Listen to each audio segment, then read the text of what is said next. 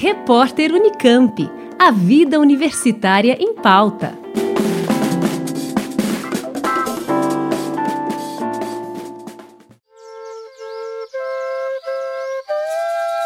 Qual o papel da educação na transmissão do conhecimento dos povos originários? A cosmovisão indígena pode ser considerada uma ciência?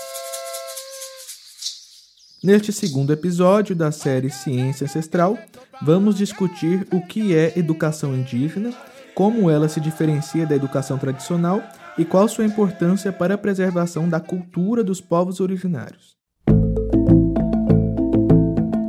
Ciência Ancestral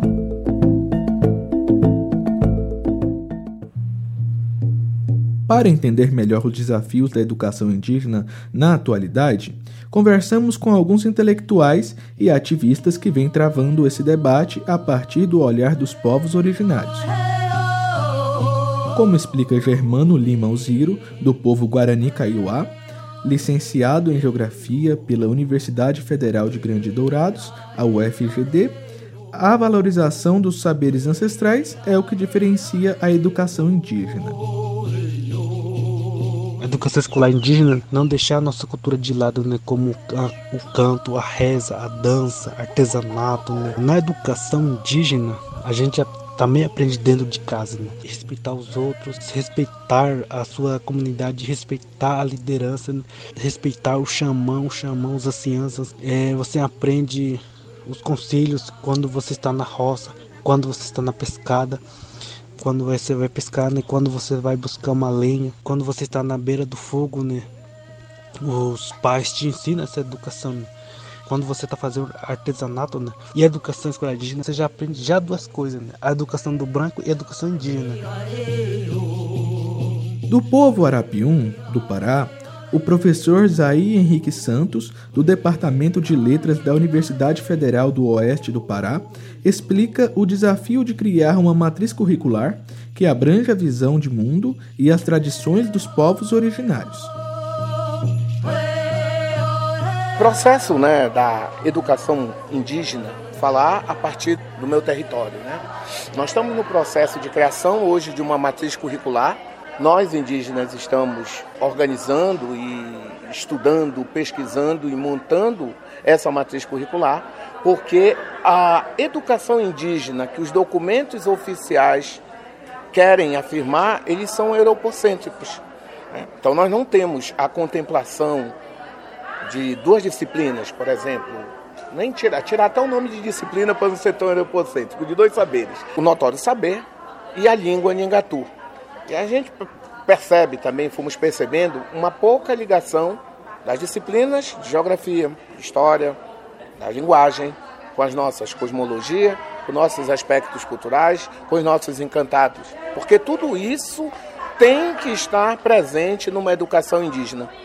Tem que estar presente dependendo, claro, da identidade daquele povo e dos aspectos culturais daquele povo. O processo que nós estamos trabalhando, a nossa matriz curricular, os povos do baixo, nós estamos levando em consideração o imaginário daquele lugar. Né? Então nós temos as histórias dos botos, a história do curupira, a história do jurupari, né? as histórias de caçada. Isso tudo movimenta um imaginário, isso tudo movimenta uma identidade. E ali também estão muitos dos significados da nossa língua, dos nossos mitos, da nossa existência. Então, no, o povo do Baixo, do Baixo Tapajós, os povos do Baixo Tapajós, na medida em que você vai avançando em uma cabeceira de rio, aquela cabeceira tem um protetor. Ali você tem um protetor, você tem que pedir licença para estar aquele, naquele lugar.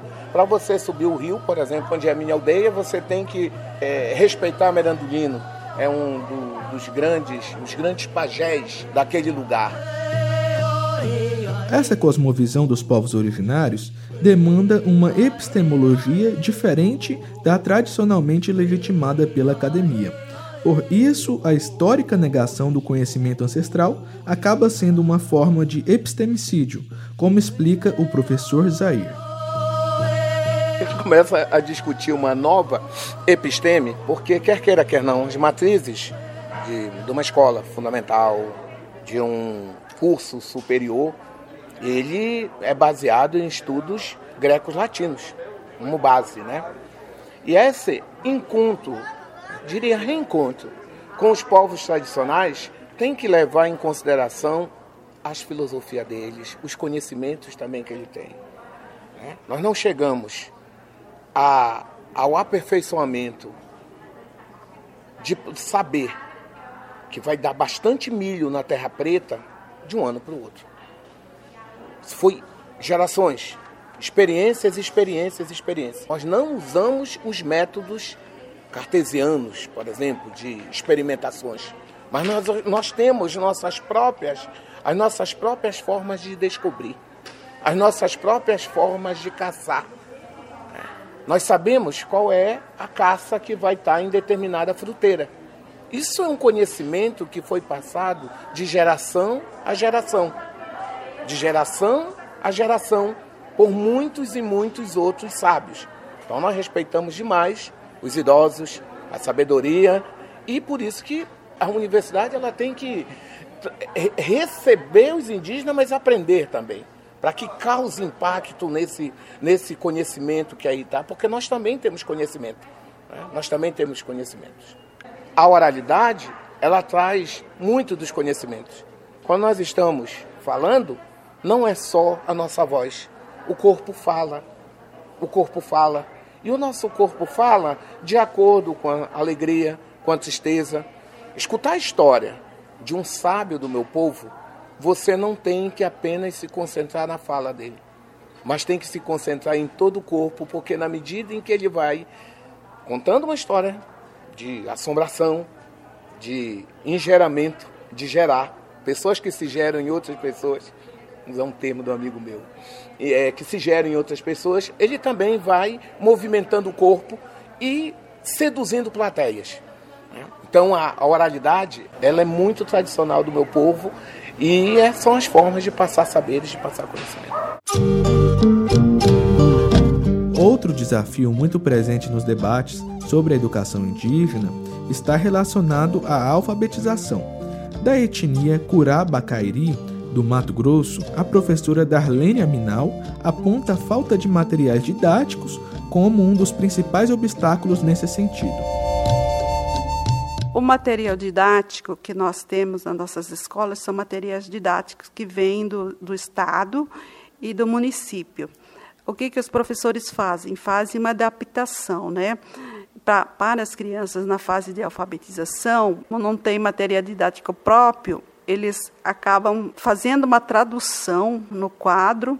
Olha, como que o branco chama isso? Na nossa língua é isso. Então, automaticamente ele, a criança aprende na alfabetização o que está escrito em português e outro na língua. É assim que é feito de forma de alfabetizar as crianças.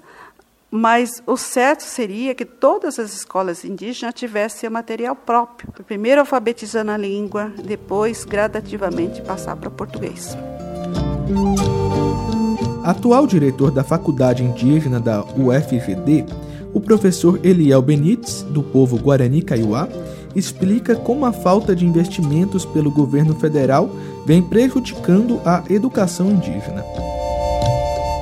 É, em relação à educação é, indígena, a educação escolar indígena atual, a gente percebe que há um grande desmonte pelo governo federal, né, cortando recursos, né, congelando verbas, e isso fa faz um impacto muito profundo em relação à formação dos professores indígenas, à oferta de, da educação escolar indígena na aldeia e também é, a presença dos acadêmicos indígenas na universidade. Neste cenário, a luta dos professores indígenas se torna ainda mais importante, como relata Darlene Aminal a partir do momento que receberam formação de professores a nível magistério, depois a Universidade Intercultural, eles se organizaram através de uma associação, depois foi um grupo e depois um fórum de discussão sobre educação escolar. Então eu vejo que os professores têm lutado bastante para que a educação escolar diferenciada realmente seja executada de forma como manda a lei, né? Porque existe uma lei que ampara toda a especificidade da educação escolar para os povos indígenas. Eu vejo que a educação escolar é, virou um movimento de luta dos povos indígenas, né? Assim como tem lutado pela demarcação de suas terras, sobre saúde, a educação escolar também está sempre na pauta de discussão, de debate, de reivindicação de melhorias, principalmente de forma que seja cumprido conforme a lei, com material didático próprio, com carga horário próprio dos professores, que eles podem agregar os valores culturais de cada etnia. Então, essa tem sido luta enquanto a luta de classe dos professores indígenas. Uma luta que reivindica a valorização da cosmovisão dos povos indígenas e suas epistemologias como passo fundamental para a legitimação de seus conhecimentos como ciência dentro desse, desse universo de águas, de imaginário, universo da floresta, do, do mundo submerso, ali reside uma comologia explicativa do, dos nossos povos. Asriel Santana, Rádio Unicamp.